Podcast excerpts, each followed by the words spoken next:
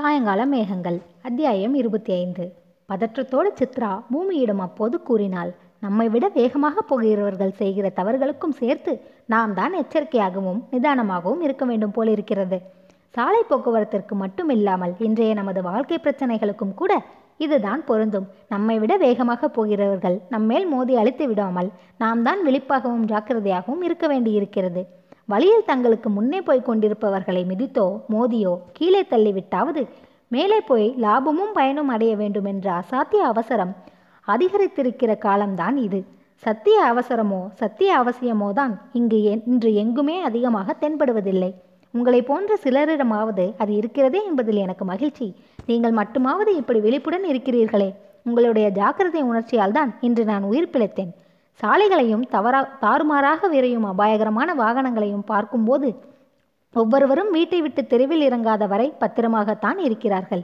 தெருக்களிலும் சாலைகளிலும் நேரக்கூடிய விபத்துகளிலிருந்து விடுபட வைப்பதால் தான் வீடு என்று குடியிருக்கும் இடத்திற்கு பெயர் வைத்திருக்கிறார்கள் என்பதாகவே புது விளக்கம் கூடிவிடலாம் நகரங்களில் நடக்கும் விபத்துக்களை பார்த்தால் நீங்கள் கூறுகிற விளக்கம் பொருத்தமாகத்தான் இருக்கிறது.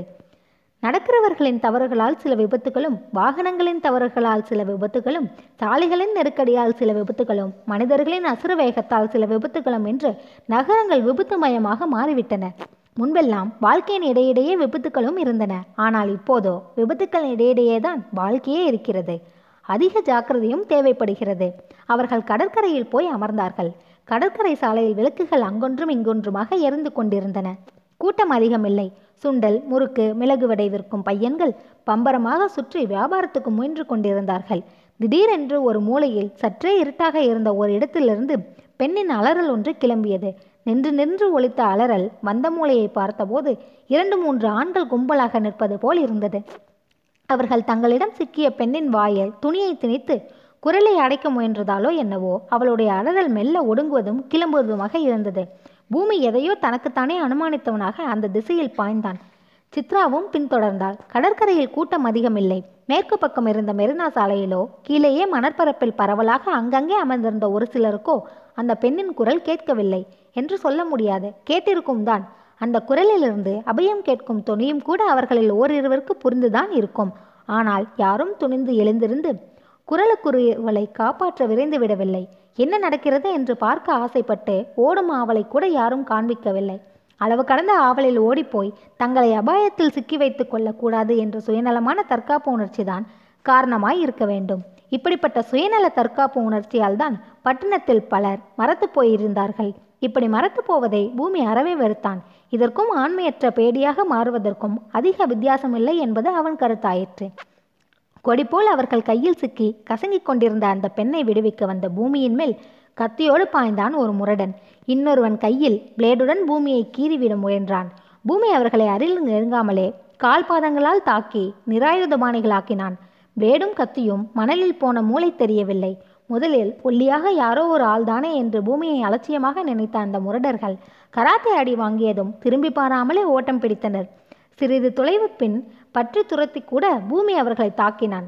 இதற்குள் அபாயத்துக்குள்ளான அந்த இளம் பெண்ணை ஆசுவாசப்படுத்தி பக்கத்தில் இருந்த விளக்கு கம்பத்தருகே வெளிச்சத்துக்கு அழைத்து சென்றாள் சித்ரா. அந்த பெண் ஒன்றுமே பேசாமல் விசும்பி விசும்பி அழுதாள். பூமியும் திரும்ப வந்த பெண் அவளை அழைத்து சென்று மணலில் உட்கார செய்து தாகத்துக்கு அவர்கள் ஒரு சோடாவும் வாங்கி கொடுத்தார்கள். பேச ஆரம்பித்தாலே அழுகை வந்தது அவளுக்கு. நீண்ட நேர முயற்சிக்கு பின் பூமிக்கும் சித்ராவுக்கும் அவளிடமிருந்து பின்வரும் விவரங்கள் தெரிய வந்தன. அந்த பெண் திருவள்ளக்கேணியில் ஒரு மத்திய தர குடும்பத்தை சேர்ந்தவள். பெயர் சாவித்ரி. குயின் மேரிஸ் கல்லூரியில் படிக்கிறாள். தன்னை காதலிக்கிறான் என அவள் விரும் நம்பிய ஒரு இளைஞனோடு கடற்கரைக்கு வந்திருக்கிறாள். முரடர்கள் வந்து கத்தியை காட்டியதும் அந்த இளைஞன் பயந்து போய் அவளை விட்டுவிட்டு ஓடவிட்டா ஓடிவிட்டானாம்.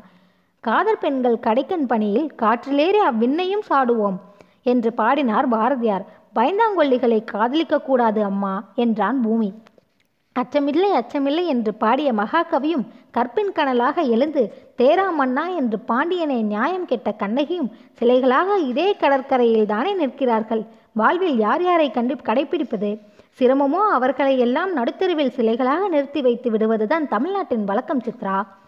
பூமியும் சித்ராவும் அந்த பெண்ணுக்கு நிறைய அறிவு அறிவுரைகள் கூறினார்கள். அரும்பு மீசையும் சுருட்டை தலைமுடியும் உள்ள ஆண் பிள்ளைகள் எல்லாருமே ஆண் தன்மை உள்ளவர்கள் என்று நம்பிவிடாதே. ஆண் தன்மையே அற்ற பேடிகள் பலர் இன்று ஆண்களின் தோற்றத்தோடு நடமாடுகிறார்கள். கண்ட வேளையில் தனியாக கடற்கரைக்கு வராதே. கண்ணகி சிலையின் நிழலடியில் கூட கற்புக்கு ஆபத்து வரலாம். ஆயிரக்கணக்கான சினிமாக்களும் பத்திரிகை தொடர்கதைகளும் நாடகங்களும் பெண்களை வெறும் போகப் பொருளாக மட்டுமே விளம்பரப்படுத்தி வைத்திருக்கின்றன. எப்படி எப்படி எங்கெங்கே ஈவ்டீசிங் சாத்தியம் என்பதை சினிமாக்கள் கற்றுக் கொடுத்திருக்கின்றன. இந்த வயதில் வீணே கெட்டு போகாதே படிப்பில் கவனம் செலுத்து. பெற்றோர் அறிவுரைகளை கேள்.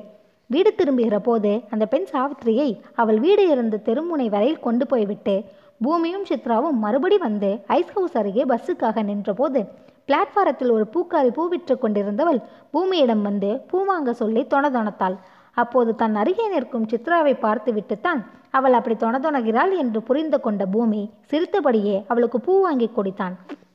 கல்யாணத்திற்கு போவதென்று புறப்பட்டு வந்தவள் பெருந்தலையோடு வந்திருக்கிறாயே இந்தா பூ வைத்துக்கொள் என்று கூறிக்கொண்டே பூமி பூச்சரத்தை நீட்டிய போது சித்ராவுக்கு மகிழ்ச்சியாய் இருந்தது.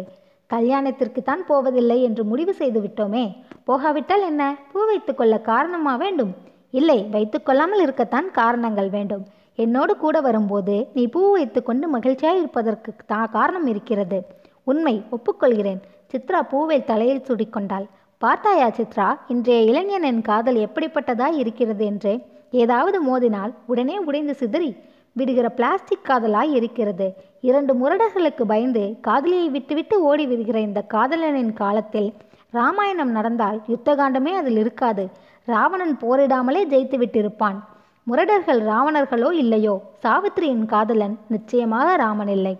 பெண்ணின் உடம்பை மட்டும் காதலிப்பவர்கள்தான் இன்று அதிகம். அதை இன்றைய கதைகளும் சினிமாவும் அப்படி அவர்களுக்கு சொல்லிக் கொடுத்திருக்கின்றன. என்ன செய்யலாம்? இந்த உரையாடலால் சித்ரா மிகவும் பெருமிதப்பட் பட முடிந்தது